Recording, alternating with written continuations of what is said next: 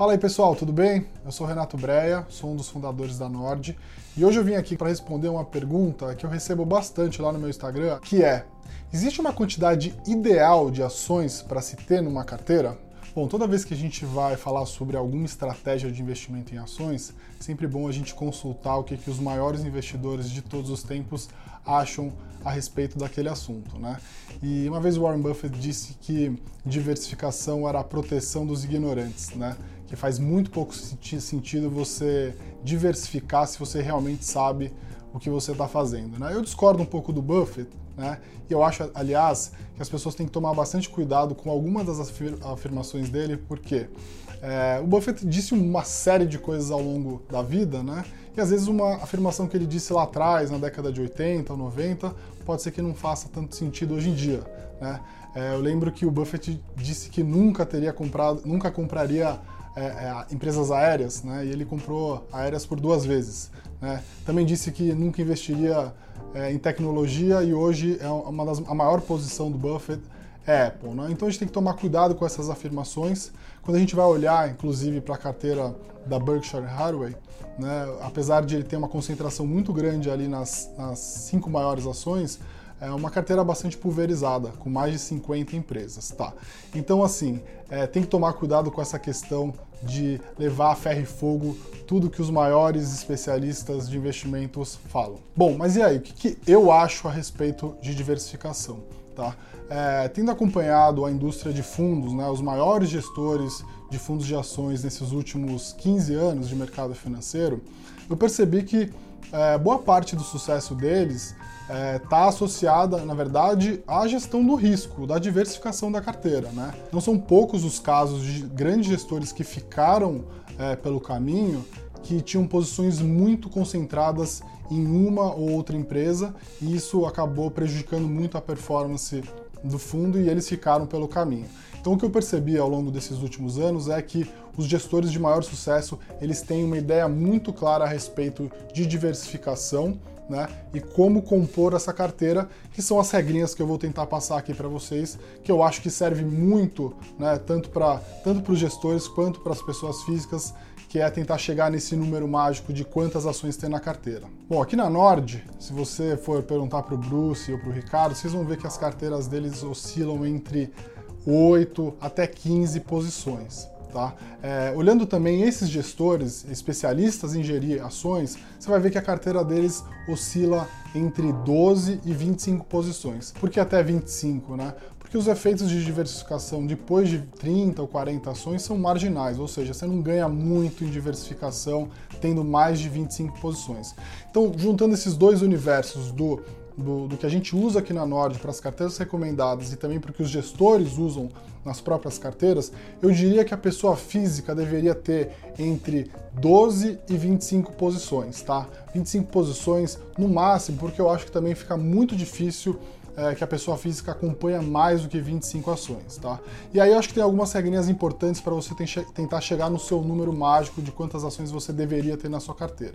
Bom, a primeira regra é concentração máxima em um só papel, tá? Eu acho que é, nenhum investidor deveria ter mais do que 15% ativamente, né?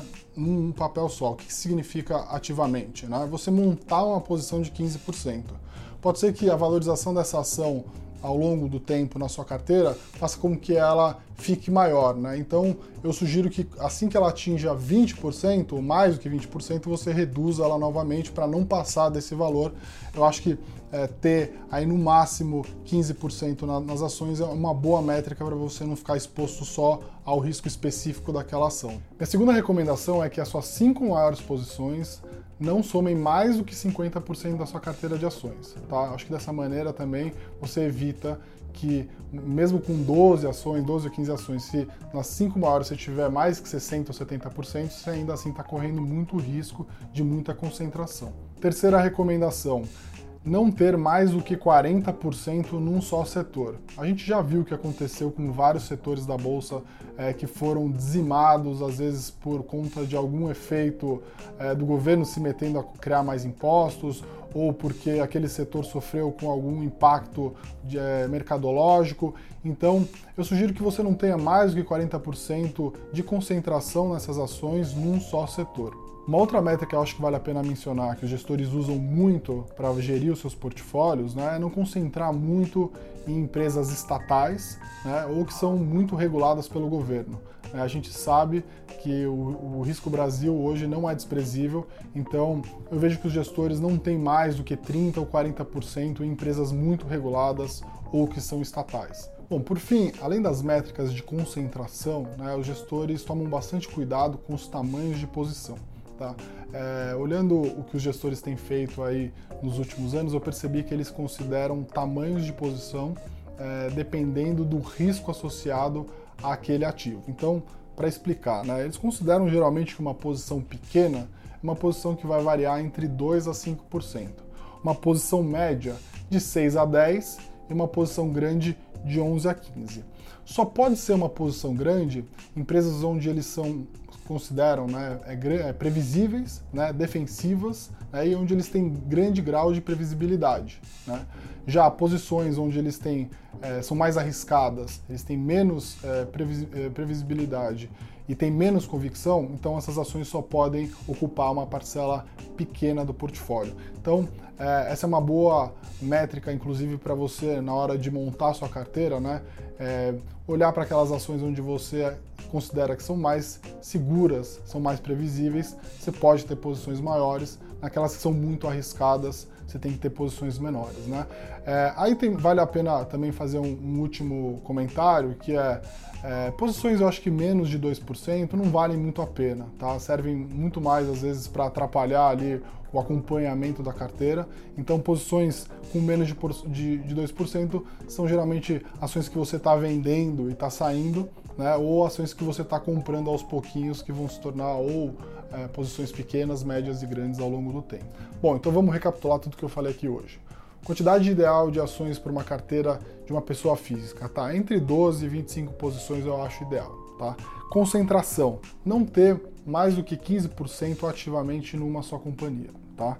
Concentração nas cinco maiores, não mais do que 50% não ter mais do que 40% num só setor e também tomar cuidado para não ter é, mais do que 30% em empresas estatais ou que tenham é, grande interferência do governo, tá?